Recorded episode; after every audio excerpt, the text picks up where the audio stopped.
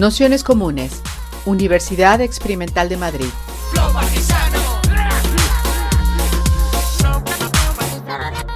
Toda la información en nuestro canal de Telegram Nociones Comunes o en nuestra web traficantes.net barra formación. Bienvenidos, bienvenidas, eh, bienvenidos a este curso en las rutas del capitalismo verde. No voy a usar micro porque yo creo que se me va a escuchar bien sin necesidad de, usar el micro de la sala.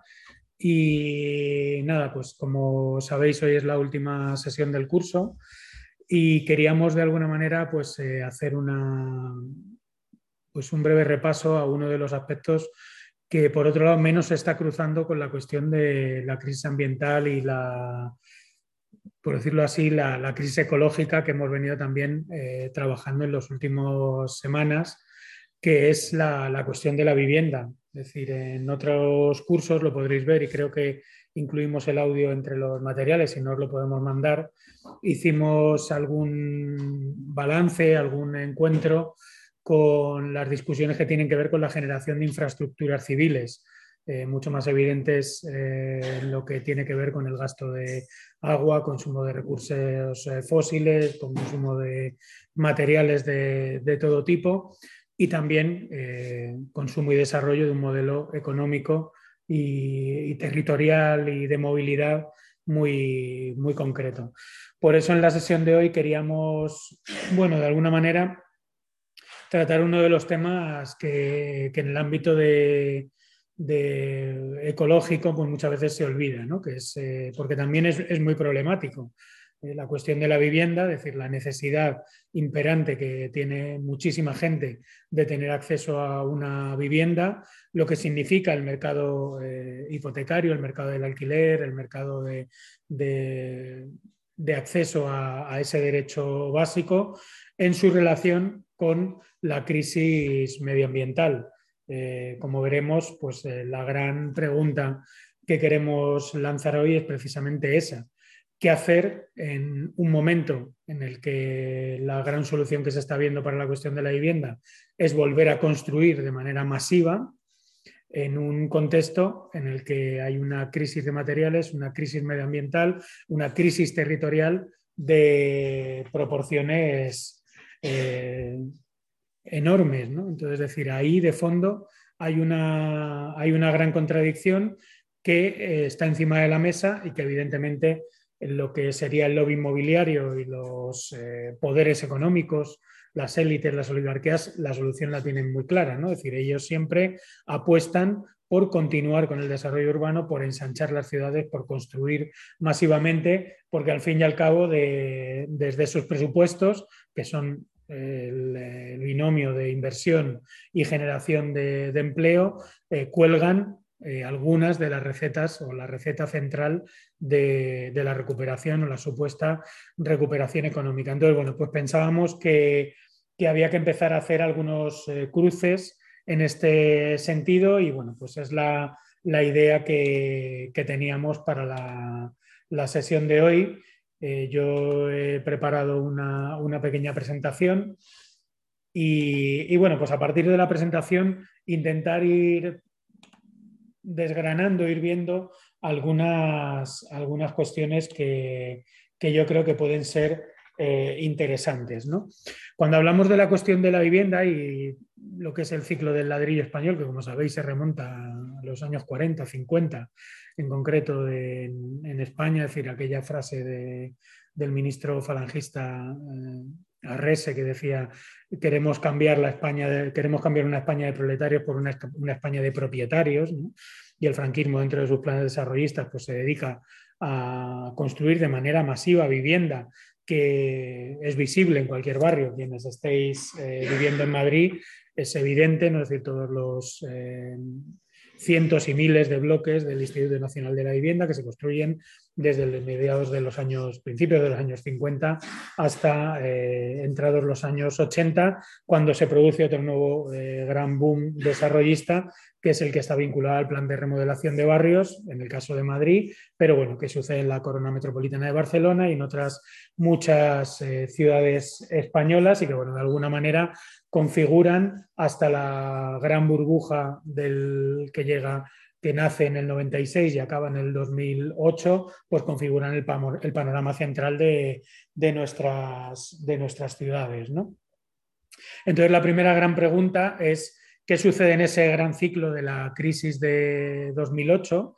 que es un ciclo, como bien sabemos, un ciclo muy vinculado al ladrillo y que tiene que ver con eh, pues una gran recesión a nivel global y que eh, también marca un poco las pautas de recuperación económica que llegan hasta nuestros días y que van a llegar al argumentario y a las cuestiones centrales que estamos viviendo hoy en cómo recuperarnos o no de la pandemia. Lo hemos visto en todo el curso que uno de los grandes modelos que se tiene ahí encima de la mesa es no repetir, por lo menos desde el ámbito de poder, por decirlo así, eh, los discursos de austeridad como se hizo entonces, sino barnizarlo de alguna manera de grandes políticas verdes eh, o realmente poner encima de la mesa ese nuevo nicho económico que yo creo que ya hemos abundado sobre él eh, bastante. Un primer dato que quería poner encima de la mesa, porque yo creo que es bastante significativo, es eh, para que veamos un poco esta evolución, es donde ha estado la crisis. ¿no? Es decir, ahí vemos esas eh, palabritas que pone arriba EBRM es realmente los beneficios empresariales eh, comparados con el dinero que, se, que reparten eh, en salarios la, dinámica económica. Veis que en 2008 realmente los beneficios empresariales estaban en 127.000 millones de euros frente a 141.000 millones de, de lo que sumaba el monto de los salarios que cobraba todo el mundo. Eh, si veis también, desde 2008 hasta 2018, esos beneficios, lejos de reducirse, eh, pongo ahí cuatro cifras, mm, no, no, se reducen, los beneficios van creciendo y van creciendo hasta tal nivel que se consigue que lo que está repartiendo el sistema económico en forma de salarios 145.000 millones, algo más de 145.000 millones, sea menos incluso que lo que están siendo los beneficios empresariales. ¿no? Por lo tanto, cuando hablamos de la crisis de, 2008, eh, tenemos que hablar de una crisis fundamentalmente social, es decir, los beneficios empresariales y las rentas mixtas no han decrecido, están creciendo, han conseguido el, gran objetivo que tiene una crisis. En los años 80 un secretario de Estado de Hacienda del PSOE decía que nadie se piense que gobernar una crisis es redistribuir la riqueza, sino es volver a reconstruir las tasas de beneficio. Y precisamente en estos años eso se ha conseguido a, rajatabla. En ese sentido, eh, como bien sabemos, la crisis fue una crisis que lo que consiguió fue unir indisociablemente el destino de la economía pública y la, economía eh, privada. De algún modo, como todos bien sabemos, se respaldó con fondos públicos el rescate bancario, la constitución de figuras como la Sareb y otro tipo de eh, mecanismos de rescate empresarial y rescate financiero que eh, se vuelven a producir a día de hoy en la crisis de la pandemia. Cuando hablamos del sector inmobiliario, el de la construcción, eh, no hablamos de una economía separada de la economía pública. Son dos economías que son eh, interdependientes al, 100%. De hecho, en todo este lapso de tiempo, entre el año 97 y la actualidad, la suma del valor añadido bruto de lo que sería el PIB eh, nacional de la construcción y del sector inmobiliario eh, nunca han llegado a decrecer, siempre se han mantenido bastante similares, lo que pasa que con una curva inversa. La construcción se hundió y la gestión de activos inmobiliarios eh, generó un nuevo sector económico que en términos de PIB es muy similar a lo que cayó la economía del ladrillo por estas lógicas que, explicamos ahora. O sea que el rescate eh, bancario, el rescate financiero fue bastante efectivo a la hora de mantener los beneficios y el estatus económico de las eh, oligarquías del país. Y eso yo creo que hay que tenerlo eh, en cuenta porque siempre se ha vendido la crisis como una crisis de sufrimiento colectivo, ¿no? es decir, todo el mundo sufrió mucho. Los grandes empresarios, el pequeño propietario, los obreros y las obreras, es decir, no, la crisis fundamentalmente es una crisis social y en concreto el sistema de rescate al sector de la construcción y de inmobiliario fue un rescate eh, altamente efectivo que, como vemos ahora, pues ha reconstruido un, nuevo sector inmobiliario, eh, antes capitaneado por los bancos, ahora capitaneado por los fondos de inversión, pero que eh, tiene eh, grandes beneficios y, y, cierta... Voy a mirar porque creo que hay alguien que tiene el micro abierto y se lo voy a apagar. ¿Esto qué tiene que ver con la, situación actual? Pues que efectivamente cuando llega el momento de la crisis post-pandémica, que es al final eh, el relato de una crisis de largo recorrido del capitalismo, es la que hizo referencia, por ejemplo, Luis, es decir, una eh, crisis de, beneficios que, no terminan de dar nunca el resultado que, que se espera de ellos y que por lo tanto permanentemente tienen que estar parasitando los eh, fondos públicos y la, eh, a través de la deuda o a través de ayudas o a través directamente de simbiosis de las economías públicas o privadas. En esta, en este, en esta fase de crisis eh, post-pandémica, como vimos, los fondos Next Generation tienen que ver con eso. Y una parte importante de las ayudas públicas a la economía privada pasan por ese aval a la financiación de los sectores, de esos sectores económicos. Para que veamos esa simbiosis, he traído, esto es de hace unos meses, ha ido creciendo aún, más, pero bueno, se ve claramente esos avales públicos a la inversión privada y al sostenimiento de la economía privada del sector de la construcción, infraestructuras y el sector inmobiliario.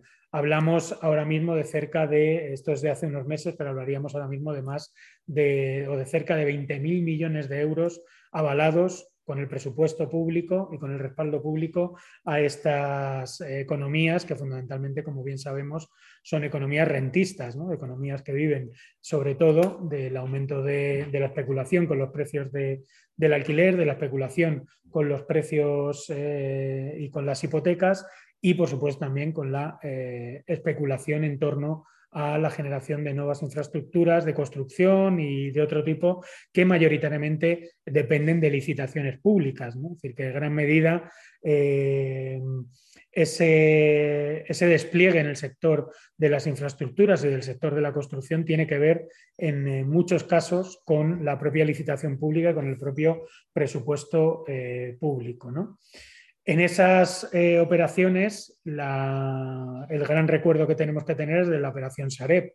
Eh, Sareb, sabéis que es la sociedad de activos donde se depositaron los activos tóxicos, una parte importante de los activos tóxicos de la quebrados que venían de la banca y por una eh, enorme operación financiera de rescate se compraron activos con respaldo y aval público de, que estaban absolutamente depreciados se compraron a un precio mayor del que, del que tenían y la Sareb lo que ha sido es un mecanismo de rescate del sector bancario a través de ir pagando con deuda pública, eh, porque la Sareb ha tenido pérdidas en todos estos años, esa depreciación que no se quiso hacer en su momento. Eh, el mecanismo es eh, bastante sencillo, el Estado compró activos inmobiliarios con precios inflados, con lo cual los bancos cedentes no sufrían esas pérdidas, sufrían solo una, una, parte y es el erario público, es el Estado y es los avales públicos los que han ido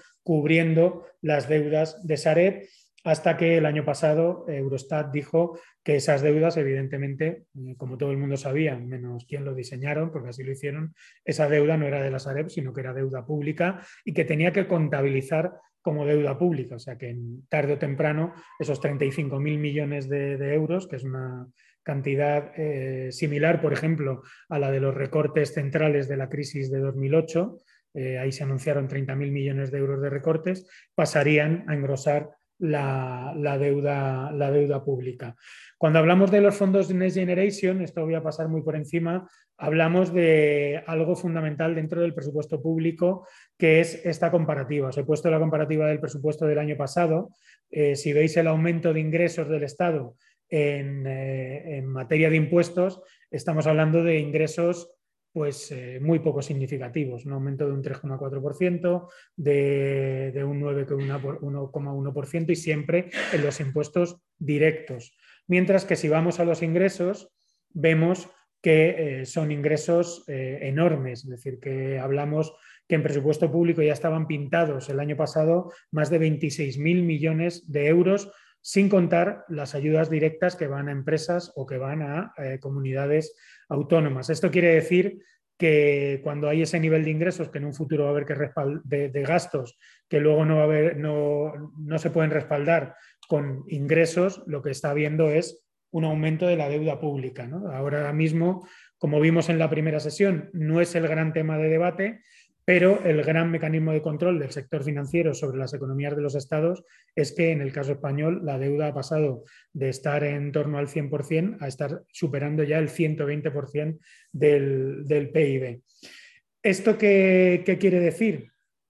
como veíamos con los fondos Next Generation, pues que eh, se están habilitando mecanismos legales, ahí pongo el Real Decreto que ya vimos en la sesión de Next Generation, que lo que viene a decir son dos grandes cosas. El Estado va a agilizar y va a levantar la mano a la hora de mm, redirigir ese dinero hacia los proyectos que, que van a capitanear sobre todo las grandes empresas del IBEX 35 y esos proyectos fundamentalmente tienen que ver con infraestructuras y tienen que ver también con construcción de nuevas fábricas, eh, rehabilitaciones de infraestructuras de ferrocarril, de autovías, es decir, ahí es donde está el grueso de ese tipo de...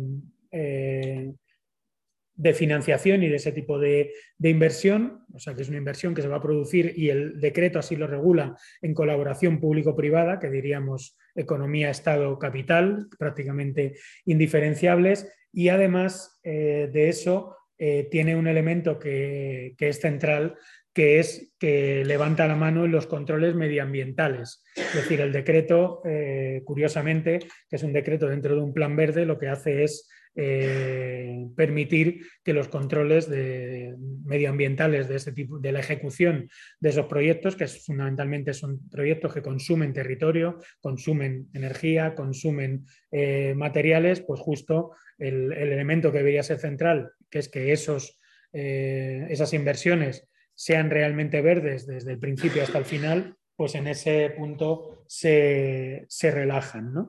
Entonces, en, la crisis, ¿en qué, ¿en estamos? Pues estamos de nuevo en un momento en el que los capitales, como lo veíamos en la sesión de Luis, están en busca de rentabilidad, rentabilidad que no están ofreciendo, no está ofreciendo en este momento el colapso de la economía real.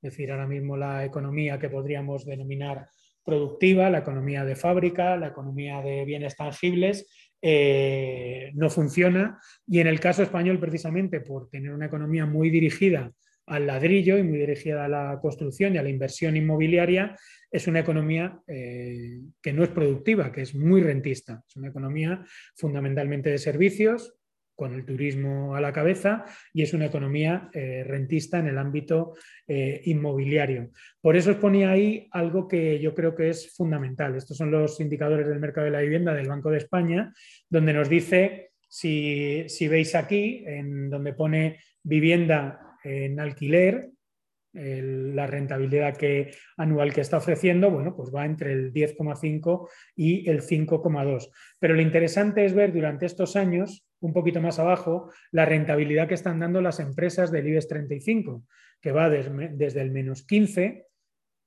hasta el menos 15,5%. Es decir, que la rentabilidad de las grandes empresas está decayendo. Y si lo vemos en datos trimestrales, eh, en medio de la pandemia, pues lo vemos claramente. Es decir, en medio de la pandemia, al ser una crisis muy de la economía real, muy de la economía, eh, como vimos, eh, del día a día, las empresas no están dando los niveles de rentabilidad que piden los mercados internacionales y la financiación internacional. ¿no? Es decir, que ahí lo, lo podéis ver claramente el por qué en gran medida los sistemas de inversión que buscan rentabilidad en España se tienen que dirigir y se dirigen fundamentalmente a la inversión en infraestructuras o la inversión en vivienda. Es decir, esa es la gran explicación. Y es por eso por lo que en los últimos años el ciclo inmobiliario español ha girado precisamente hacia esos mercados. Lo que antes ocupaban la banca tradicional española, ahora muy reducida en los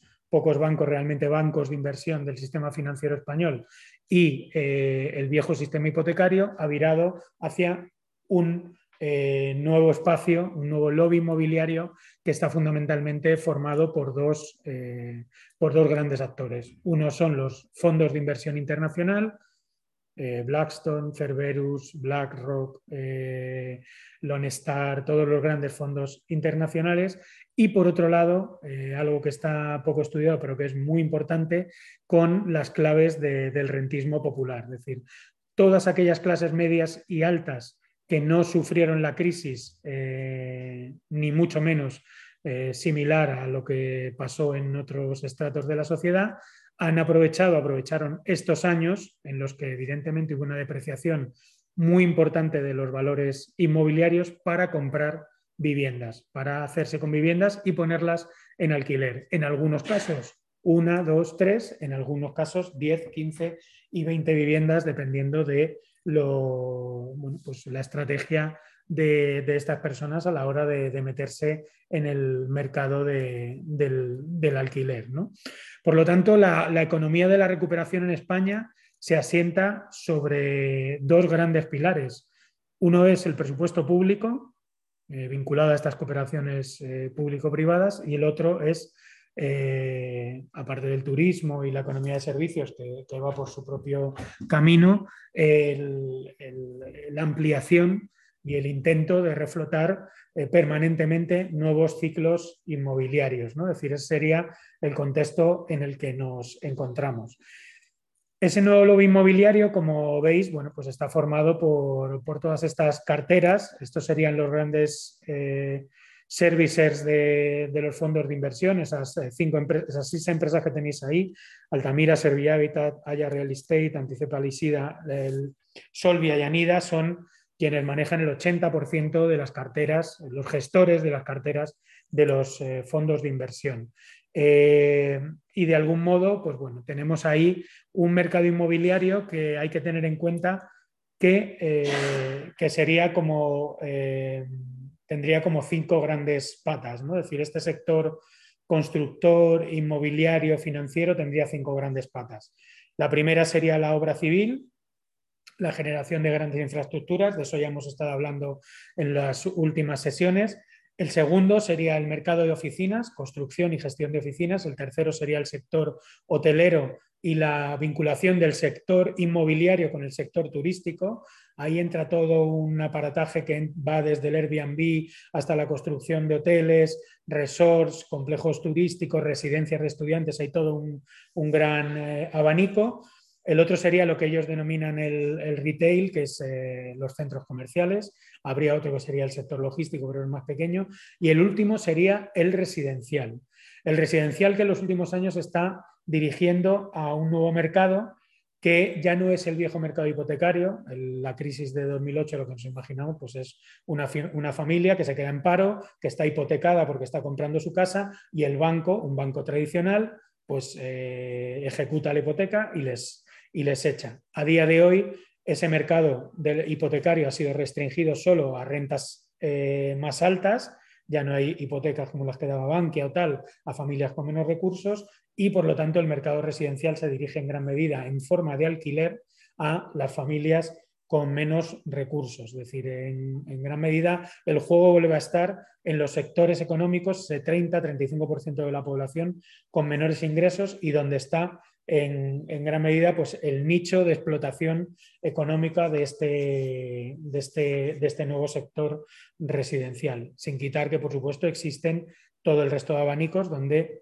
eh, el resto de la población juega, pero juega en gran medida eh, con, con, la carta de la propiedad. Es decir, que hay toda una parte de la población que evidentemente también tiene problemas de vivienda, pero que en sus economías familiares o individuales hay siempre una posibilidad de acceso a la propiedad, ya sea por herencias, ya porque ya tiene comprada la casa, es decir, en un mundo en el que, o sea, en una sociedad como la española, donde hay segmentos enteros poblacionales de tramos de edad donde hasta un 90 y un 97% de la gente tiene una o dos viviendas en, propiedad.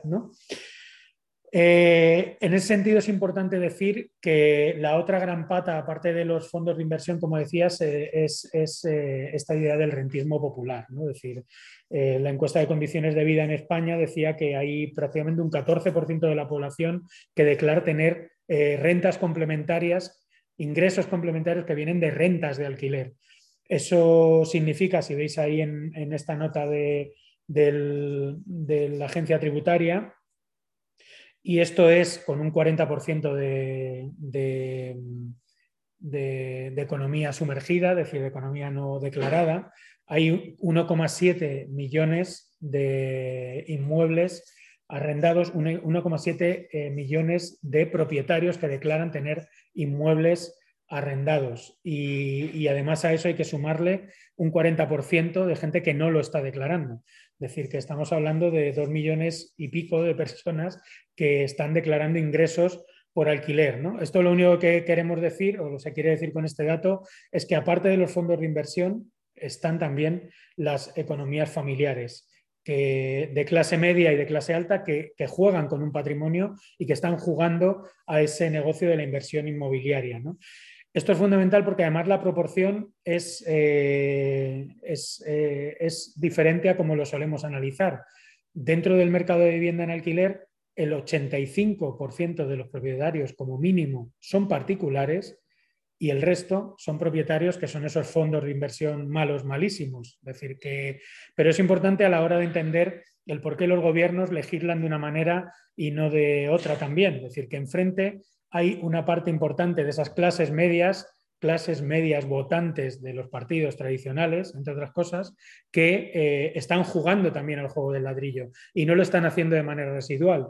Son el propietario fundamental del mercado de alquiler en, España. Y esto eh, tener esto en cuenta nos permite entender mucho de las políticas públicas en el ámbito de la vivienda. Las, las, resistencias de los gobiernos, incluso progresistas, a no tocar, por ejemplo, los precios del alquiler, no solo tiene que ver con que haya un lobby de fondos de inversión que están presionando al gobierno, que es indudable que existe y es indudable porque actúan en vivienda y actúan en otras eh, múltiples dimensiones de inversión en el ámbito económico, sino porque también estamos hablando del de, eh, sistema de equilibrios de las economías familiares de clase media y clase alta que, participan mucho también de la vida política del país y que no estamos hablando de una o dos o tres, de una pequeña élite del 1%, sino estamos hablando de capas no mayoritarias, pero muchos cientos de miles de familias que juegan a este negocio también. Entonces, en este, en este impasse, eh, ¿a qué se está apostando? ¿A qué se está apostando en este, en este momento? Si veis los grados de rentabilidad del mercado del alquiler, habíais visto que pasábamos de un 10, algo a un 5, eh, a un 5,3 o algo así. O sea que la rentabilidad también en el mercado del alquiler está eh, bajando. Entonces, de algún modo, en este, en este momento, los sectores empresariales, ¿por qué están apostando?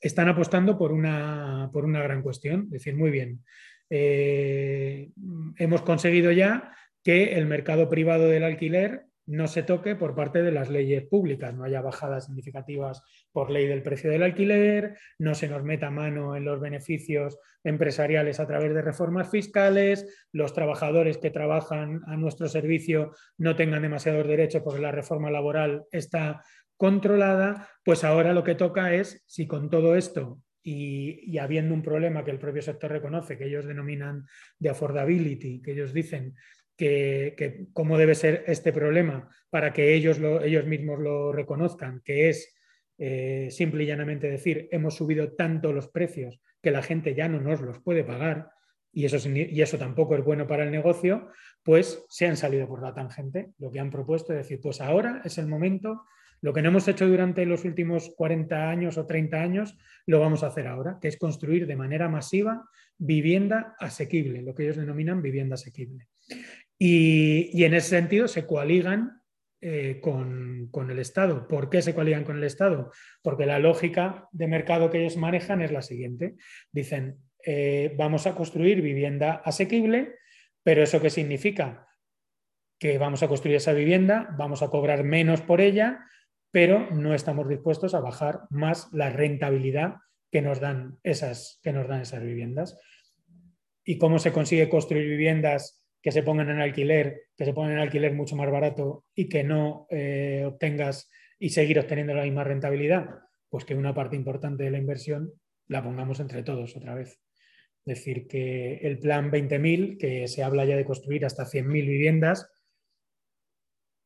podemos decir como premisa que esto es pura fantasía, no va a pasar, pero estamos trabajando sobre esa hipótesis. Esas viviendas son viviendas que van a construir y van a gestionar sus alquileres empresas privadas, pero los avales para financiarse, la financiación por parte del Instituto de Crédito Oficial y el suelo lo vamos a poner del patrimonio, del patrimonio público. ¿no? Esa es la gran eh, receta, ¿no? con lo cual el negocio es, redondo, porque de alguna manera te garantizas algún eh, un tipo de vivienda donde va a entrar gente con pocos recursos que si falla, como están hechas en colaboración público-privada, el Estado de alguna manera proveerá, les dará una renta básica, buscará la manera para no desahuciarles, te subsidiará la renta que no se paga y a la vez el negocio está respaldado por financiación, por financiación pública. ¿no? Esta es la gran propuesta del sector inmobiliario. ¿Y qué es lo que están intentando poner encima de la mesa con, este, con esta propuesta? Pues dos elementos. Por un lado, generar un nuevo mercado de vivienda asequible, esto es, si yo en la lógica que tengo eh, esto, por ejemplo, lo hablaban sin ningún tipo de tapujos en, hace dos años en, la, exposición de inmobiliaria que hay, que es el SIMA. Eh, ellos lo decían muy claramente, ¿no? Es decir, bueno, tenemos un sector de la población muy amplio. En concreto, hacían tres sectores. Hay un sector de la población del 5% que no puede pagar ni vivienda asequible ni vivienda nada. Eso que el Estado construya, que se apañen y que les metan, hagan con ellos lo que puedan un 5% que no es poco. Luego tenemos hasta un 20% o un 25% de la población que no va a poder pagar eh, precios de mercado, eso es evidente. Ahí es donde hay que construir un nuevo sector inmobiliario. Ese sector inmobiliario es este. Es un sector inmobiliario que te va a cobrar 300 o 400 euros al mes o 500 eh, por el alquiler que de hecho mucha parte de la sociedad tampoco lo va a poder pagar, pero que está respaldado y avalado con dinero público. Esa es, esa es la gran propuesta de subsector de vivienda asequible que están haciendo. Y luego, por otro lado, para quien pueda pagarlo, las leyes del mercado, nuestros alquileres, eh, hipotecas, eh, el, sistema rentista sigue, sigue funcionando. Pero no solo el argumento va por ese lado, sino va por un segundo, una segunda cuestión.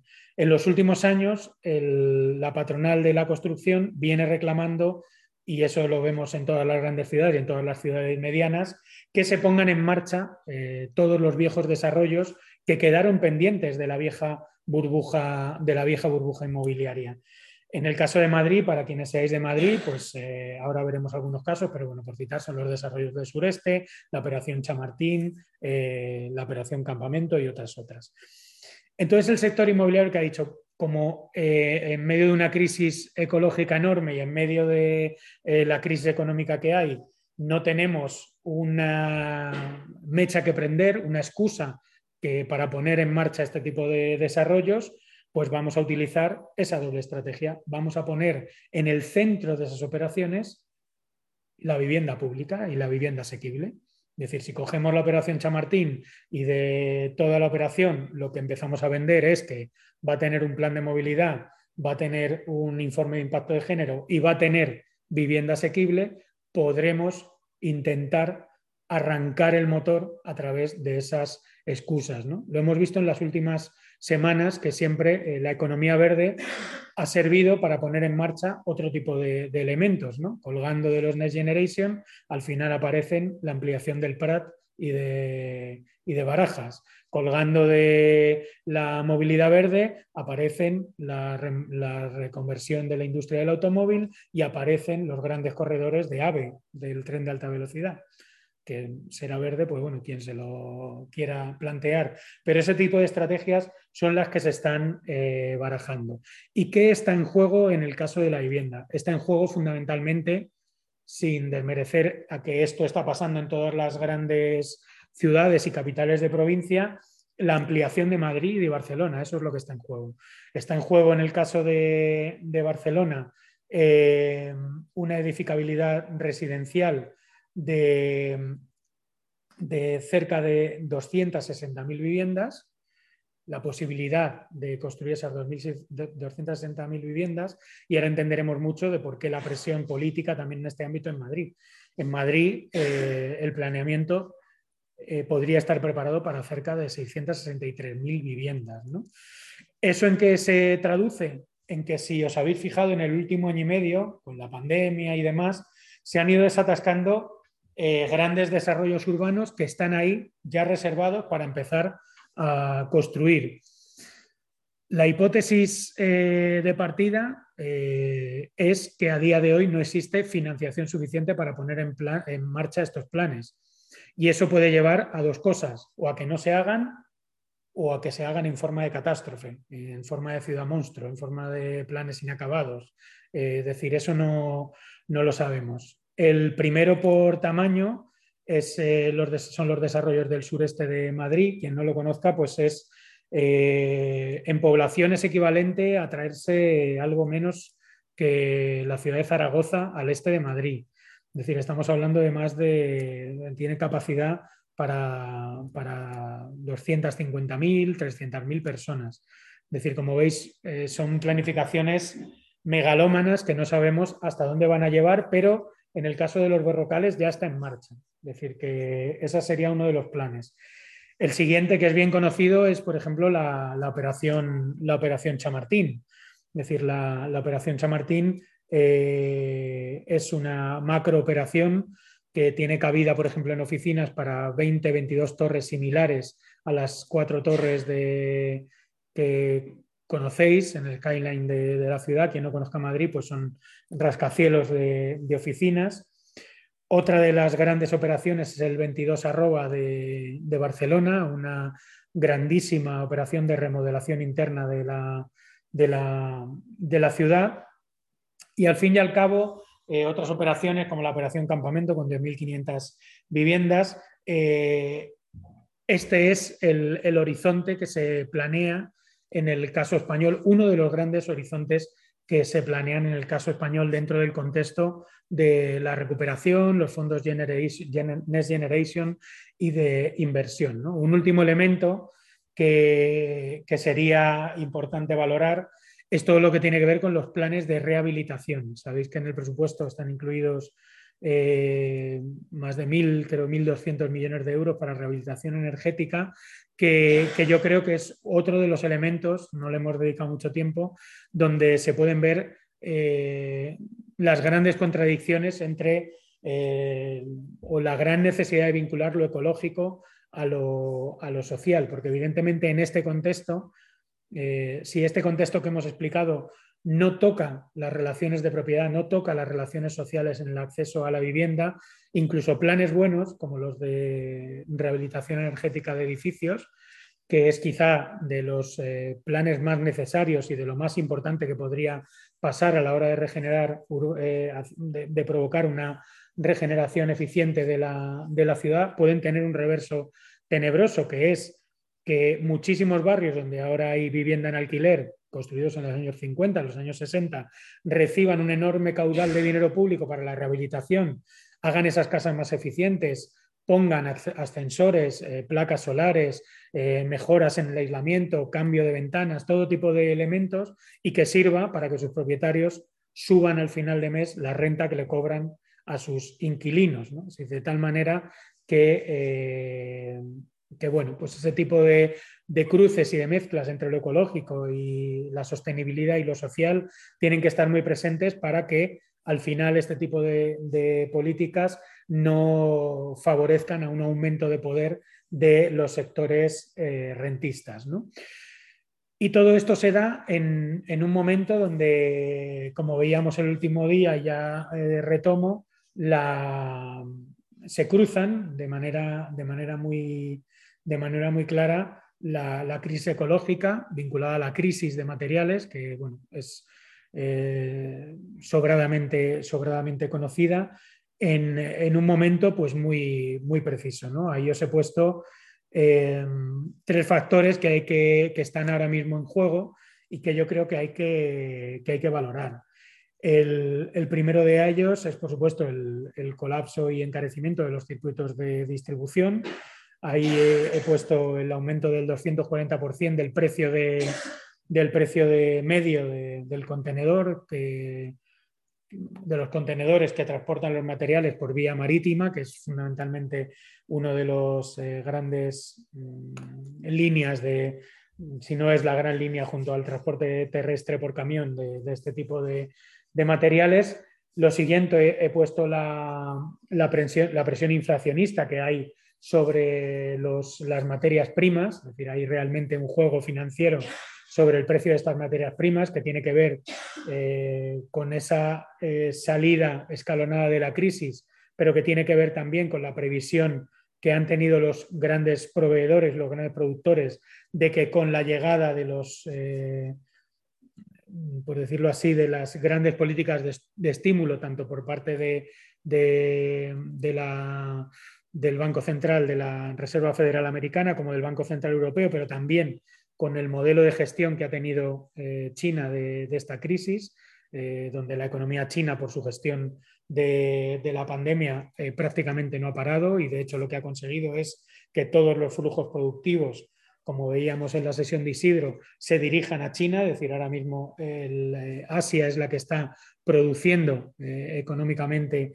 todo lo que consumimos o gran parte, una buena parte de lo que, de lo que consumimos, incluido la producción de materiales críticos, el tratamiento de, de, litio, de baterías, de todos elementos básicos para esta nueva economía verde, o sea, decir que ahí hay también esa inflación por puras causas de oferta y demanda de control de la oferta y de ubicación de la demanda, pero también hay un tercer elemento que, no, que es evidente y que tiene que ver con que todo, eh, todo este momento de, de escasez está anunciando eh, futuras escaseces materiales de sostenibilidad, de insuficiencia, de no existencia, de desaparición de, eh, del flujo de producción de estos materiales, por ejemplo, con el ámbito de la, construcción. Con lo cual, eh, ni siquiera la promesa de la promesa política en el ámbito de vivienda de pues bueno, que se podría soñar, ¿no? Según si te quitas unos cuantos elementos, decir, bueno, pues ya que el mercado es incontrolable tal, pues vamos a construir indefinidamente millones de, viviendas. El sector inmobiliario habla de entre un millón y dos millones de viviendas, o sea, un absoluto disparate, es decir, lo que significaría ampliar las ciudades y construir la movilidad, es decir, es, un absoluto disparate, pero incluso comprándoles el disparate, eh, la gran pregunta sería eh, o es que realmente a futuro es muy probable que el propio hecho de construir sea un lujo. Es decir, el juntar todos los materiales para construir casas, para levantarlas, para tenerlas en pie, sea algo eh, absolutamente eh, inasequible. Entonces ahí las preguntas son esas, es decir, por un lado, esa crisis todavía no es absolutamente evidente en la sociedad, por otro lado, una propuesta de construir un millón de casas asequibles, por ejemplo, eh, que es lo que está proponiendo el sector constructor inmobiliario, es algo que mucha gente va a decir, bueno, ¿y por qué no? pues ya era hora que haya un plan de construcción de viviendas, ¿no? Es decir, ahí en el fondo hay una contradicción porque los titulares son muy impactantes, ¿no? Eh, se empiezan a construir 2.500 viviendas que costarán 450 euros, ¿no? Pues todo el que tenga 450 euros eh, dirá, pues, pues muy bien, porque estoy pagando 800 por 450, pues sería fantástica esa, propuesta, ¿no? La segunda pregunta que, eh, o contradicción que podríamos lanzar en este ámbito sería que efectivamente, como decía antes, el presupuesto para rehabilitación energética eh, parte de, puede partir no al 100%, pero puede partir de un buen mm, presupuesto, de un buen planteamiento. Oye, pues porque en vez de ensanchar las ciudades, no las reconstruimos, rehabilitamos, recrecemos algún edificio con vivienda pública, eh, hacemos fachadas verdes, eso está muy bien. Pero claro, todo eso tiene que ir de la mano de un análisis de cómo funciona el sistema inmobiliario y tiene que haber eh, por lo menos intentos de propuestas de contraparte. Oye, si yo estoy invirtiendo 150.000 euros de dinero público, luego esto obligaría a que todas las viviendas que han sido rehabilitadas tengan cierto precio de venta o sobre todo que pasen al alquiler, por ejemplo, o que se cedan las que estén vacías, que son muchos cientos de miles, a, la, a, la, gestión pública, ¿no? por decirlo así. Y el tercer eh, gran elemento es que evidentemente eh, todos estos planes de reconstrucción eh, pasan también por la otra pata que hoy no hemos tratado, que es la, las infraestructuras y la, y la obra civil. ¿no? Ya hemos visto en las últimas dos sesiones las contradicciones que, que abre, contradicciones territoriales, de consumo de materiales, sociales, paisajísticas, mm, las que quieras, de las plantas eólicas y solares pero es que la construcción de plantas eólicas y solares están a años luz, nunca mejor dicho, de otro tipo de, infraestructuras que se quieren empezar a construir bajo este mismo paraguas, que son esas ampliaciones urbanas, eh, son esas nuevas infraestructuras como el, tren de alta velocidad, las ampliaciones de los aeropuertos, la reconversión industrial al automóvil masivo eh, eléctrico masivo, que no sabemos también a dónde va, como veíamos el último día con, Marga. Entonces, bueno, que ahí hay un montón de, terrenos que son bastante pantanosos y que, bueno, pues que quería yo también plantearlos en esta parte final, pues bueno, como preguntas que, yo creo que también resuenan al resto de sesiones que hemos visto durante, durante el curso y que, bueno, pues que me parecía pertinente el intentar como ponerlas encima de la mesa y eh, todo el rato llevándolas de la mano del hilo conductor de la, cuestión de la vivienda, porque yo creo que es un, eje crítico en la medida en que es tal la necesidad y tal la demanda que ha habido que ahora es muy difícil manejarse con, este tipo de, de cuestiones, ¿no? porque si realmente pones la realidad en crudo, dirías que el parque de vivienda que necesitamos ya está construido en España porque se construye a mansalva, pero el problema es que sus propietarios no lo van a poner en circulación ni se van a dejar gobernar de la manera que, sería necesario para que esas viviendas estuviesen al servicio del derecho a la vivienda. Y además que esos propietarios no son exactamente el 1% más rico y los grandes fondos de inversión, sino que esos propietarios son un porcentaje de la población lo suficientemente amplio como para ser representativo en el ámbito político, ¿no? porque estamos hablando de las clases medias y de o una parte de las clases medias y, y por supuesto de las clases altas, ¿no? con lo cual las preguntas son muchas y bueno, como siempre, pues interrogaciones que vamos a tener que resolver y esa pregunta también de que da la sensación de que los próximos años, no sabemos si las próximas dos décadas, el propio hecho de construir una vivienda puede ser o puede haberse convertido en, un, lujo y por lo tanto eh, cualquier sueño de política pública de vivienda eh, va a tener que pasar por un enfrentamiento directo de redistribución de las viviendas existentes, por poner un ejemplo. Y esas viviendas existentes tienen propietarios.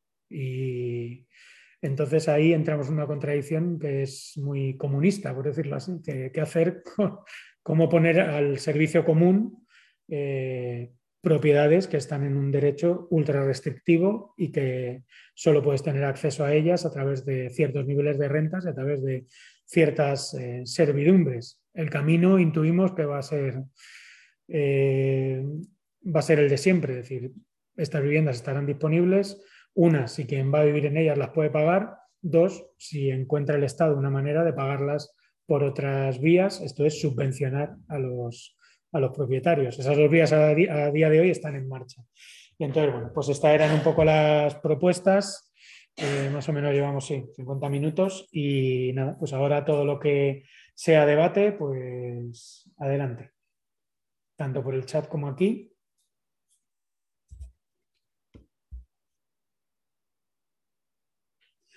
Adelante. Si alzas la voz, se te escucha mejor el. Sí, adelante, adelante. Mm, el asunto este de, que se invierte, siempre se ha invertido mucho en vivienda y en construcción en este país porque era lo más rentable. Ahora mismo lo más rentable sería la industrialización, digo yo, porque resulta que si en vez de tener que traer de, de China estos materiales, nosotros fuéramos capaces de producirlos, para nosotros además los podríamos exportar además, ¿no? Eso es lo que yo no logro encajar, ¿por qué no se vuelve a reindustrializar Europa? Cuando se ha visto que esto es un fracaso absoluto depender de China. Esa es una. Otra, el crecimiento demográfico mm, es bastante negativo, va a ser bastante negativo. Eh, ¿Qué sentido tiene seguir construyendo más pisos? Parece ser que hay como dos millones de pisos que están en manos de, la banca y que no están ocupados o que no están... O sea, la cantidad de pisos que tenemos vacíos con un crecimiento demográfico cero, no le veo la lógica de seguir construyendo pisos. Otra cosa también, infraestructuras. Yo creo que este país lo que necesita es infraestructuras para la España vacía. La España vacía, esa que tenemos ahí medio abandonada, está realmente abandonada. Porque intentar ir a Extremadura en un tren es horroroso. Ocho horas te puedes pasar para ir a Valencia de Alcántara. Está a 400 kilómetros de Madrid. Entonces, si esta eh, inversión en infraestructuras fuera hacia esa España vacía, a mí me parecería bastante interesante, además de dotarla de 5G, dotarla de fibra, porque es que tú vas a uno de estos pueblos y tampoco tienes, no tienen cobertura. Otra pregunta que yo hago, ¿qué sentido tiene el plan Chamartín con una cantidad de edificación para oficinas increíble? Cuando se supone que estamos, hemos dado un vuelco al mundo laboral y en este vuelco casi todo se está haciendo o mucho se está haciendo en teletrabajo. ¿Qué sentido tiene ahora esos millones de oficinas que se están haciendo? Es algo que tampoco lo termino yo de encajar en todo este nuevo plan. Y luego respecto a la rehabilitación de edificios, a mí me parece que eso sería fundamental que se invirtiera en rehabilitar energéticamente los edificios y luego las rentas antiguas, pues lógicamente habrá que actualizarlas para compensar al dueño por el dinero que haya gastado. Y en esas actualizaciones pues que se hagan gradualmente, o sea, pero yo creo que de cara a todos nosotros el que la ciudad la convirtiéramos en una ciudad ecológicamente sana pues sería muy beneficioso para todos nosotros. Que hay que subvencionarlo con el Estado, pues se subvenciona, igual que se está poniendo suelo para construir ahí y no se sabe para qué tantas casas, ¿no? Todo eso es lo que yo me planteo con todo lo que tú has contado. Pues venga, Andrés. Y bueno, o sea, yo eh, sobre todo quería poner el foco, bueno, porque soy guionista, estoy currando en temas de investigación y justo estoy currando en un, en un proyecto es sobre el tema de la estrategia de rehabilitación energética y lo que estamos haciendo es cruzar las necesidades de rehabilitación con la vulnerabilidad. claro, me ha dejado pensando bastante porque es verdad que no... Bueno, el tema de, claro, si, o sea, a la hora de hacer subvenciones públicas o programas públicos, estrategias públicas de no sé si es el micro o algo, pero se te escucha regular. es verdad. ¿Me oye mal? A ver. Sí, como. Un poco nítida. A ver, ¿ahora? ¿O se me sigue.? Bueno, si hablas despacito se oye más o menos. Es que yo además estoy detrás de los brazos. Dale, dale, a ver. A ver, voy a probar a cambiar. ¿Ahora? Sí, ahora mejor, sí. Vale. Em, yo estoy trabajando en, temas de investigación de rehabilitación energética em, y precisamente eh, el, foco, o sea, la idea, ¿no? la intención, o lo bueno sería que los esfuerzos públicos se centren en, en la población más vulnerable también por el tema de la pobreza energética.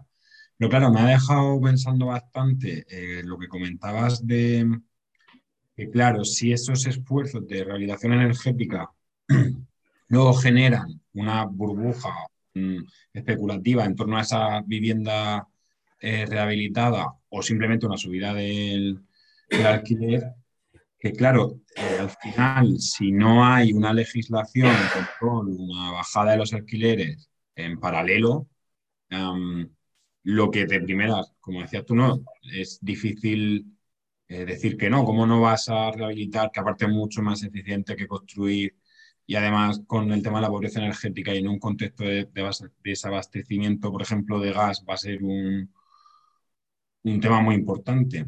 Em, entonces, como que, me parece, o sea, no sé si, si, si podría haber alguna manera de, si no se consiguen regular los alquileres, de grandes capas de la población que políticamente no van a estar de acuerdo, em, cómo esquivar ese proceso sin, sin tampoco dejar de atender esa necesidad que hay de, rehabilitación energética, sobre todo en, los barrios que comentabas del, desarrollo franquista, que es que literalmente mm, hay gente muriéndose de frío. Así que no, eso. Eh, Juan Carlos, ¿quieres decir la viva voz la pregunta, lo que has puesto en el chat o lo leo? Pues sí, lo, puedes leer si quieres. Claro, que hoy que no has venido, joder, por lo menos te escuchamos. Ya, bueno, bueno, pues si quieres lo comento. Sí, lo que se me plantea a mí es em, que cada, desde finales de 2013 empezó la recuperación económica de la crisis hemos visto que en la Comunidad de Madrid, por ejemplo, que bueno, yo comento la Comunidad de Madrid, que es lo que más conozco porque es donde vivo yo, que ha crecido la población en casi 400.000 personas. Y mm, sabemos que no se ha construido prácticamente nada desde, desde esa fecha. A mí el problema que se me plantea es, eh, eh, tenemos un desconocimiento muy grande de cuánta vivienda vacía hay. Sabemos que desde 2011 es razonable pensar que ha bajado la cantidad de vivienda vacía que, hay mm, hasta que salga la estadística que se supone que va a salir dentro de dos años, no, vamos a tener datos fijos, pero eh, o datos fehacientes, pero se supone que la cantidad de vivienda que hay ahora mismo vacía no es demasiado grande en Madrid. Y la población Mm, si va a seguir creciendo a este ritmo, como ha pasado desde 2013, no hace este crecimiento de población no hace sino agravar el problema de vivienda que hay en Madrid.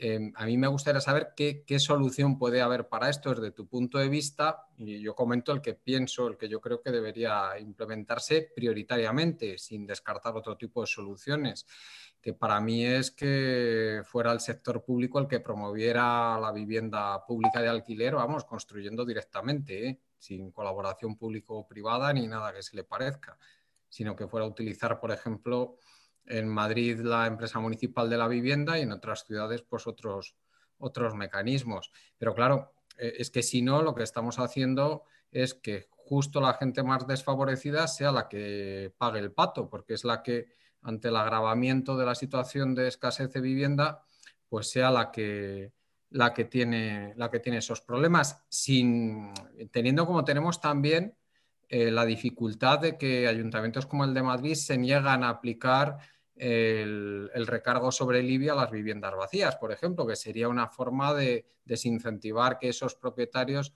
los tengan esas viviendas simplemente como un bien de inversión, cosa que a mí me parece un disparate, que algo de primera necesidad como es la vivienda se tenga como un bien de inversión o se permita que sea un bien de inversión. O sea, la vivienda no es la bolsa, no es, un, no es un negocio en el cual invertir, es un bien de primera necesidad. Bueno, no, me enrollo más. Gracias, Pablo.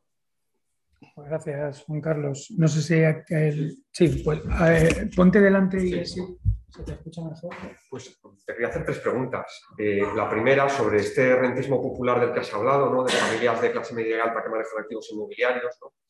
Em, yo entiendo que los fondos de inversión pues, eh, tienen gran capacidad, de, tienen técnicos, tienen medios, tienen gran capacidad de influir y hacer, convertir en políticas públicas sus intereses. ¿no? Pero este rentismo popular, eh, ¿cómo se estructura políticamente? ¿Cómo se explica que logren pues, eh, los beneficios fiscales al alquiler y tantos, tantos de sus objetivos sin estar aparentemente estructurados. ¿Es que los partidos políticos centrales eh, son miembros de esta clase o se explica por algo más? Otra pregunta es que has hablado de que el sector de la gestión patrimonial ha sustituido en términos de PIB al de la construcción eh, tras la crisis. ¿no? Em, claro, pero yo entiendo que este sector de gestión patrimonial es muchísimo menos intensivo en términos de empleo que lo que era el de la construcción. Si eso es así, eh, ya eh, te pregunto, ¿no funciona igual para lograr un keynesianismo de la construcción como si lo lograba la anterior? ¿no? Entonces, mm, ¿cómo, se, maneja esto?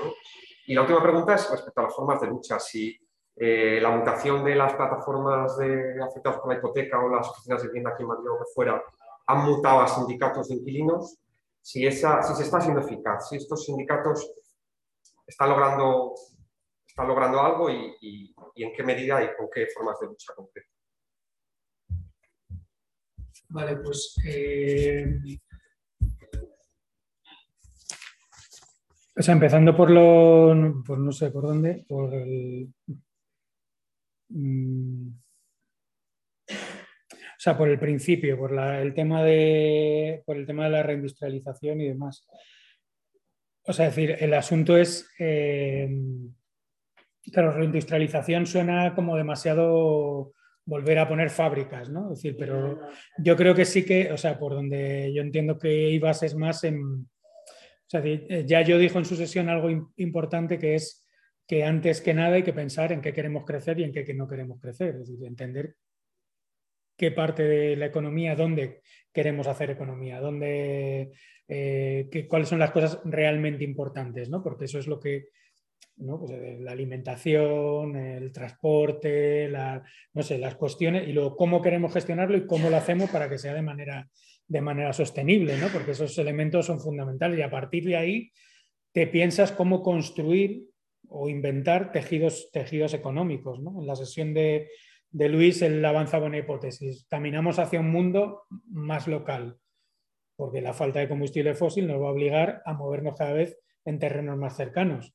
Eso juega muy a favor del tipo de economías que nosotros prefiguramos, o al menos quien genera alternativas está prefigurando, pero a la vez son prefiguraciones bastante someras y a escalas muy chiquititas, ¿no? Es decir, que no, nadie está pensando, tiene claro cómo abastecer o cómo generar sistemas logísticos de producción y distribución de agricultura ecológica, por ejemplo, a escalas ya no de ciudad, sino de barrio. Es decir, tengo 50.000 familias que de repente están desconectadas del mercado y tal, y ahora hay que tener tierras que produzcan, que, y todo eso autogestionado, yo que sé, ese tipo de, cosas, porque entiendo que ese tipo de economía eh, no depender de que nos traigan los lichis de no sé dónde y la patata de no sé qué, sino que esos eh, kilómetros ceros, esos eh, circuitos regionales, áreas regionales y tal. Yo creo que va por ahí la, cosa. ¿no? en ese sentido, el tema que señalabas del tren es que es fundamental. O sea, decir, cada vez... Mm, cada vez se llega peor en tren a Extremadura y claro, lo no, no hay que decirlo muy alto porque te plantan un ave, porque están deseando poner ave a todos los lados. Es decir, pero la pregunta es, eh, ¿por qué no se puede dirigir, eh, se puede financiar el tren convencional? Que serían las cercanías, las áreas regionales, mm, todo ese sistema de comunicación, esa vertebración que producía el, el tren y que todo se ha concentrado en la alta velocidad, ¿no? por decirlo así. Y que eso tiene que ver mucho con el ladrillo, porque la alta velocidad es altísimamente deficitaria. O sea, yo lo tiene que miré las cuentas de Adif alta velocidad hace dos o tres años, creo que estaban ya por 15.000 o 20.000 millones de deuda. Y eso tiene que ver con que la única manera de sacar rentabilidad que tiene Adif es vender terrenos. La gran operación urbanística de Sevilla es la estación de Santa Justa. La operación Chamartín se asienta sobre los terrenos de Adif. Es decir, Adif y el Ministerio de Defensa y es decir, desde el año 95 se hizo un decreto, eso lo cuenta Paco Segura en, su, charla, que del año pasado, bueno, en el libro y en varias, decir, y Félix Arias también lo, comentó, eh, se incluye esa, esa, línea de ingresos para el Estado, es decir, decirle a los grandes ministerios del franquismo, que tienen terrenos y tienen empezar a participar del negocio inmobiliario empezar a sacar ingresos de ahí porque esto se va al garete. Es decir, ese es, el, ese es uno de los, de los elementos, ¿no? Y si vas más allá, es que uno de los grandes acreedores de ADIF eh, larga distancia es el BBVA. Y el BBVA es la parte central de la operación Chamartín, por poner un, ejemplo. O sea que todo está interrelacionado. Relacionado, ¿no? Con el tema de la rehabilitación, pues ahí es donde está, eh, es donde está el, el meollo, es decir, porque tú, por ejemplo, con la rehabilitación de edificios, si te la tomas en serio, tú puedes generar edificios de nueva planta, puedes ensanchar las casas, puedes hacerlas más grandes a la vez que las haces más eh, eficientes energéticamente, puedes recrecer los edificios, que el consumo energético y no, porque generas coherencia en el edificio y, por ejemplo, aumentas cuatro viviendas, ocho viviendas sin necesidad de, ampliar, eh, de ampliar la ciudad, por decirlo así, intensificas los servicios. Eh, eso va en relación con lo que decía Juan Carlos. Eh, yo, desde luego, mi apuesta es rehabilitación con ampliación urbana incluida, o sea, con ampliación de los edificios incluida, en metros cuadrados y en recrecimiento de los edificios, es decir, consolidación de barrios. Por ejemplo, estoy pensando en el caso de Madrid, en Moratalaz. Moratalaz tiene edificios antiguos, tiene edificios muy bajos, eh, tiene edificios que necesitan ascensor y donde tú perfectamente en cada uno de esos edificios puedes incluirle cuatro nuevas viviendas públicas, construidas por un, por un agente público, ya fuese un eh, organismo autónomo, ya fuese una empresa pública, ya fuese, pero organismos 100% públicos que gestionen sin necesidad de incluir en el procedimiento licitaciones y demás. Eh, quizá en la construcción sí que hay que licitar, pero sin, sin, sin eh, porque eso pasa en el Plan 20.000. El Plan 20.000 o, por ejemplo, el nuevo proyecto que tiene Barcelona de, de empresa mixta, tú tienes que incluir en todas tus licitaciones el beneficio industrial de las empresas que van a gestionar eso. Es decir, ese 4 o 5% te los ahorras. Y si además eh, tú gestionas directamente, te ahorras también el IVA. Es decir, hay un montón de, beneficios de, de, la gestión pública que no se suelen considerar. Entonces, yo sí estoy de acuerdo en que hay que construir más vivienda, si puede ser vinculado a estos planes de rehabilitación mejor, y eh, puntuales desarrollos urbanos, sobre todo en, ámbitos consolidados, o sea, en la ciudad ya existente, parcelas vacías que hay en barrios desde hace ni se sabe, pues ahí se pueden construir edificios, siempre y cuando se hagan pues, eh, sistemas pasivos, de cero consumo de CO2, neutros, eh, criterios ecológicos en la construcción, todo ese tipo de cuestiones, yo creo que, la acción pública puede, puede dar ahí resultados. No, lo no se va a hacer, pero así es. Y luego, por otro lado, con el tema de los precios, es decir, no volver a la lógica del, alquiler, sino que puede haber vivienda pública a precio cero, a precio cero, a precio 100, a precio 50 euros, o como se ve ahí con sistemas comunitarios de otro tipo. Desde luego, no estos sistemas de externalización y de ampliación urbana que, se, están, que, se, están, poniendo, que se están poniendo en marcha. Y yo creo que ahí se podrían consolidar muy bien las ciudades, sobre todo porque las ampliaciones urbanas llevan aparejadas infraestructuras. Es decir, eh, en, un tiempo, por ejemplo, lo puedes, se puede ver en la página del ayuntamiento, tú ves las licitaciones de lo que cuestan solo los colectores de agua de Berrocales, del desarrollo del sureste, y es alucinante lo que te estás eh, gastando en, solo generar el subterráneo de la ciudad, el generar lo que son los solares. O sea, el suelo urbanizable, eh, finalista, es decir, eso es un dineral de viario, de infraestructuras eléctricas, de agua, de... Es decir, todo eso te lo ahorras y tú construyes en... No te lo ahorras, lo tienes que redimensionar pero te lo ahorras si vas eh, puntualmente eh, ensanchando la ciudad consolidada, porque ya tienes los colegios, ya tienes las escuelas infantiles, ya tienes preparados los servicios sociales, ya hay centros culturales, todo eso, si no hay que construirlo de nuevo o generar, como pasó con los PAUS, ciudades, ciudades fantasmas. ¿no? Entonces, eso estructuralmente es, es, importante. ¿no? Eh, sobre el tema del rentismo popular. El rentismo popular funciona como actor político porque vivimos en una democracia de propietarios. ¿no? Eso, eso Margaret Thatcher lo explicaba muy bien. Los neoliberales lo vieron muy bien. Es decir, desde el momento en el que tú tienes eh, propietarios, tienes biografías humanas atadas a, como eran las viejas eh, élites, ¿no? Las viejas élites de lo que se juntaban a hablar era de su herencia, de su gestión patrimonial, de a quién le iban a dejar el, los tres o cinco o diez pisos, pues este para el pequeño, porque fíjate, le vemos tarambana y a necesitar ese tipo de temáticas que antes estaban reducidas a la alta sociedad, hoy en día están muy distribuidas entre las clases medias.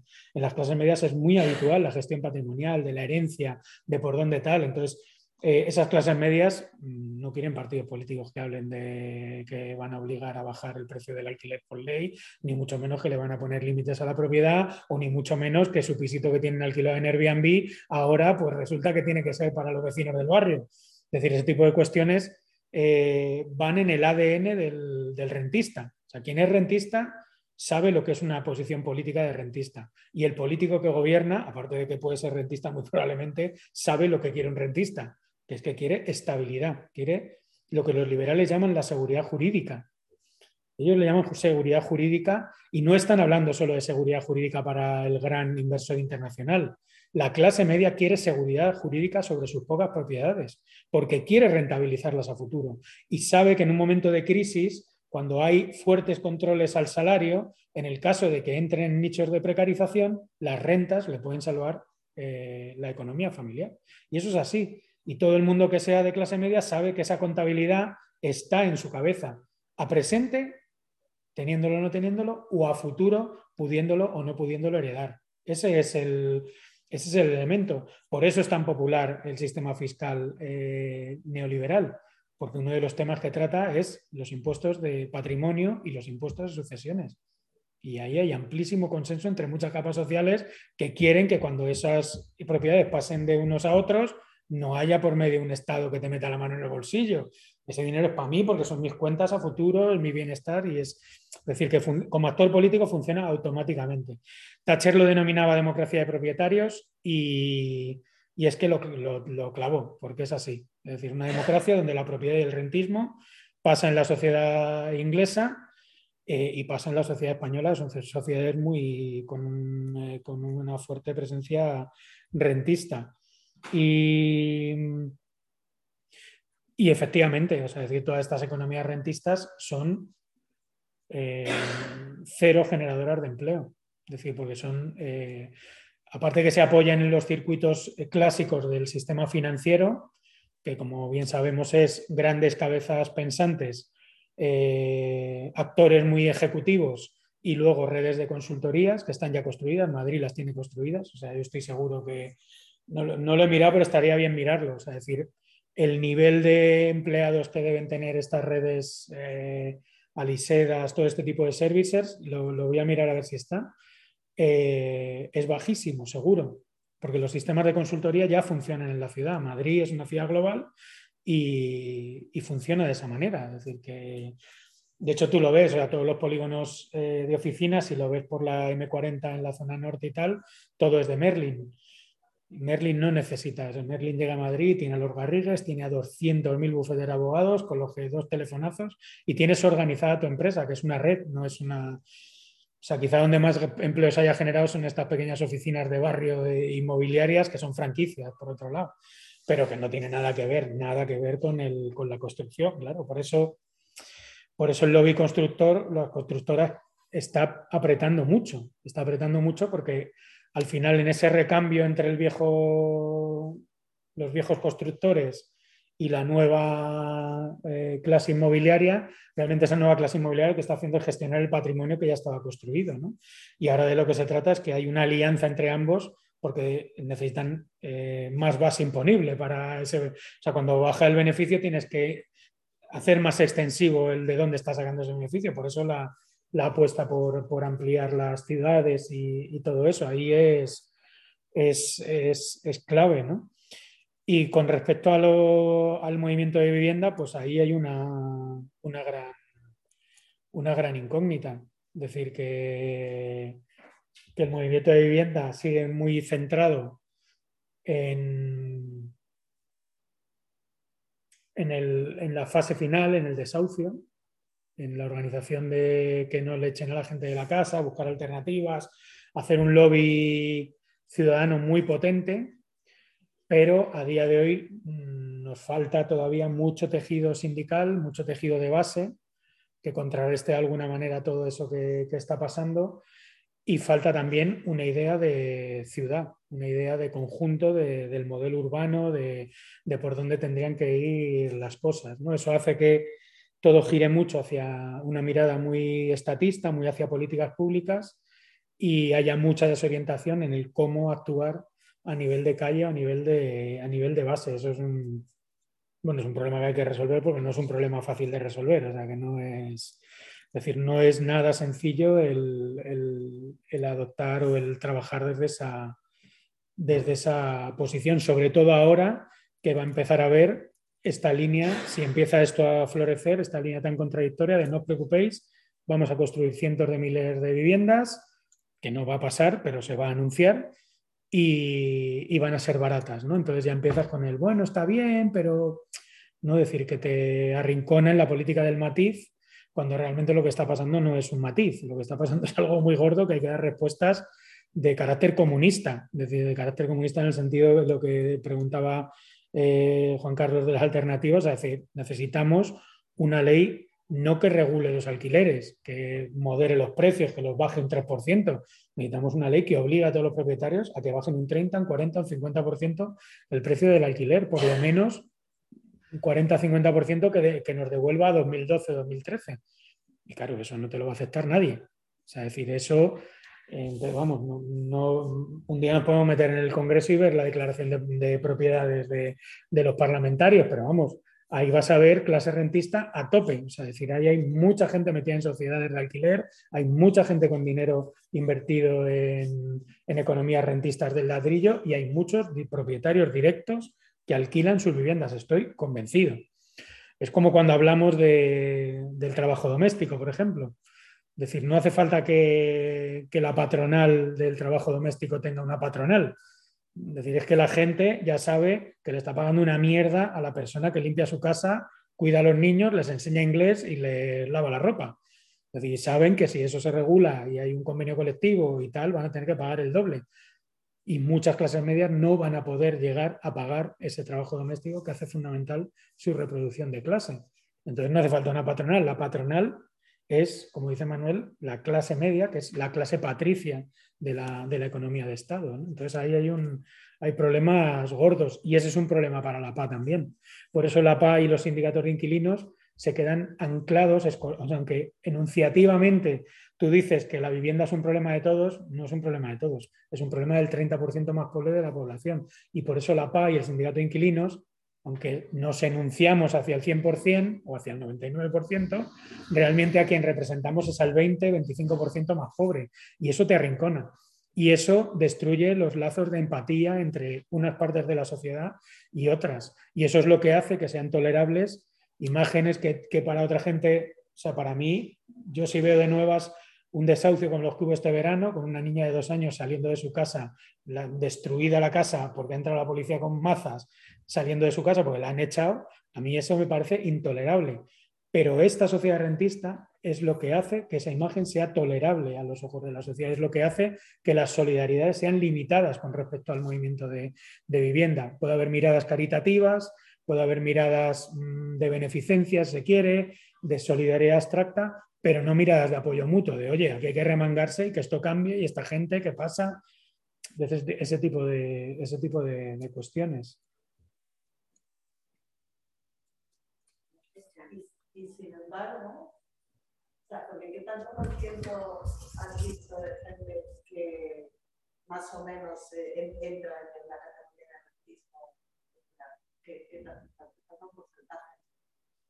No se sabe, o sea, realmente no se sabe. O sea, viviendas podríamos estar hablando de 2 millones y algo, 3 millones, no sé, es que no hay, lo que decía Juan Carlos de verdad, es que en el ámbito de viviendas todo, los datos por ahora son muy testimoniales. Solo el Ayuntamiento de Barcelona ha hecho un esfuerzo medianamente serio por tener información lo más fiable posible del tema de vivienda. Ellos sí que tienen informes, eh, lo provisionales que se quieran, pero, por ejemplo, el INE ahora, no sé cuántos años después, también hacer una estadística que todavía está en fase experimental de cuánta vivienda turística hay en España.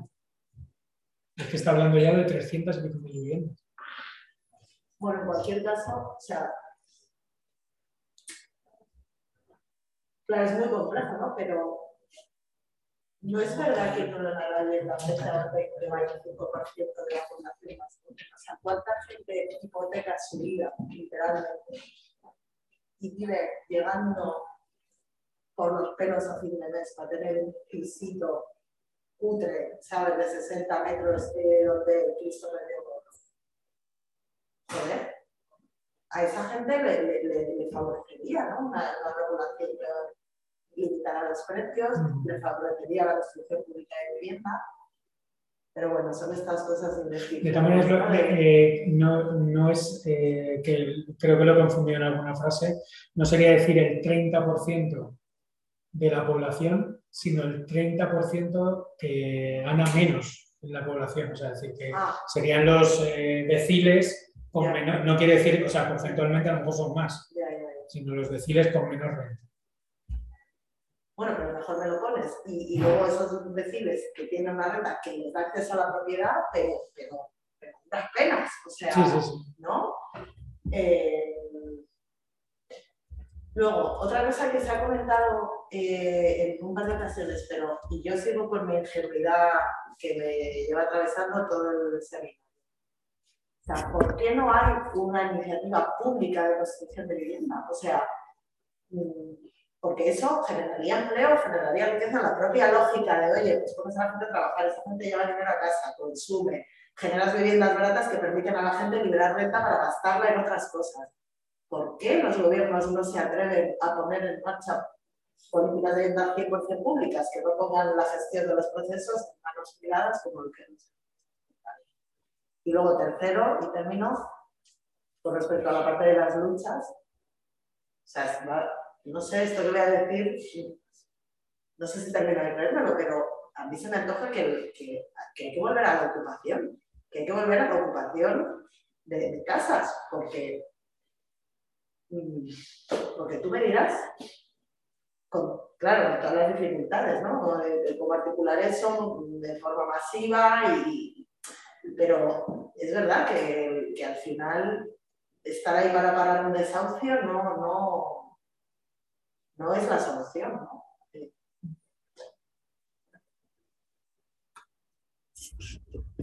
O sea, esto último totalmente de acuerdo. El, cómo construir y cómo rehabilitar, pues evidentemente, eh, pues... Eh, sí, sí, sí, sí. Es decir, evidentemente yo creo que debería pasar por empresas públicas. Lo que pasa es que, bueno, hasta hace un año, eh, como el nivel de posibilidades de contratación de la administración pública eh, son mínimos, ¿no? de, contratación de personal y de generación de... porque al final hay, hay, un, el plegamiento a la austeridad no, es solo, no solo era económico, también el gran mandato que se, se ha mantenido y se mantiene era que no, se, que no se ensanchase la capacidad humana de la administración pública para actuar. Y, eso pues eh, lleva aparejado un desabastecimiento de imaginación a la hora de, de, actuar. ¿no? Es decir, que desde el Estado, pues evidentemente todo lo que signifique eh, intervenir el mercado de la vivienda, pues significa que vas a regular los precios. Por ejemplo, si empieza a haber más vivienda pública, si gente, pues claro, lo que tú dices está, está, es, es, así y está bien. Pues claro, si, si, tradicionalmente la vivienda pública se asocia a la gente más pobre, pues evidentemente el campo es muy amplio. Si tú empiezas a dar respuestas de vivienda a las clases medias con menos renta, ¿no? Esa que va ahogada a final de mes y tal, pues empiezas a quitar el negocio del alquiler a los privados, porque entonces van a tener que empezar a, a bajar los, los precios y regularlos de alguna manera y tal. Pues ahí está la, esa es la respuesta, es decir, que la acción pública en, este ámbito pues no, funciona. Y luego, de hecho, cuando se intenta, eh, la construcción de vivienda es lentísima, no... Esto, esto que están hablando es ir rapidísimo, estamos hablando de los próximos 15 o 20 años. O sea, dentro de 20 años, mm, yo no me imagino los paisajes devastados que tiene que haber en, en España. O sea, para cuando estén estas viviendas incluso aunque les comprásemos la moto para cuando eso esté en marcha, habrá el triple de necesidades. O sea que las listas de espera de vivienda pública en toda España creo que había el año pasado, hace año y medio, como 450.000 solicitudes. O sea, sí que es absurdo. Es decir, ni en los mejores de los sueños están planificando a 20 años construir ni un 25% de lo que supuestamente se necesita.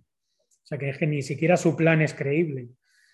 Con lo cual el, atolladero está en, combinar lo que se pueda de construcción, pero sobre todo intervenir el mercado privado. O sea, tú no puedes permitir que en el distrito centro en 10 años tener 10 o 15 mil viviendas de uso turístico y barrios vacíos, ¿no? con un 75% de uso terciario en, huertas, ¿no? que eso es, para los que vivimos en Madrid es evidente, que de repente llegas a un barrio fantasma, un barrio de ocio, es un barrio donde ya no vive nadie, ¿no? Porque todo es boot y o sea, todo es uso turístico y Airbnb y no sé qué. Pues tú si quieres, pues ahí hay que intervenir y si hay que poner vivienda pública ahí, pues se pone, ¿no? Pues ese es el, el tema, pero. No había más cuestiones y nada, pues agradeceros que os habéis apuntado al curso y ya el próximo año, en febrero, estaremos en el local nuevo en Peñuelas y haremos los cursos, que tenemos aulas un poco más adaptadas a cursos un poco más pequeños, un poco más tal.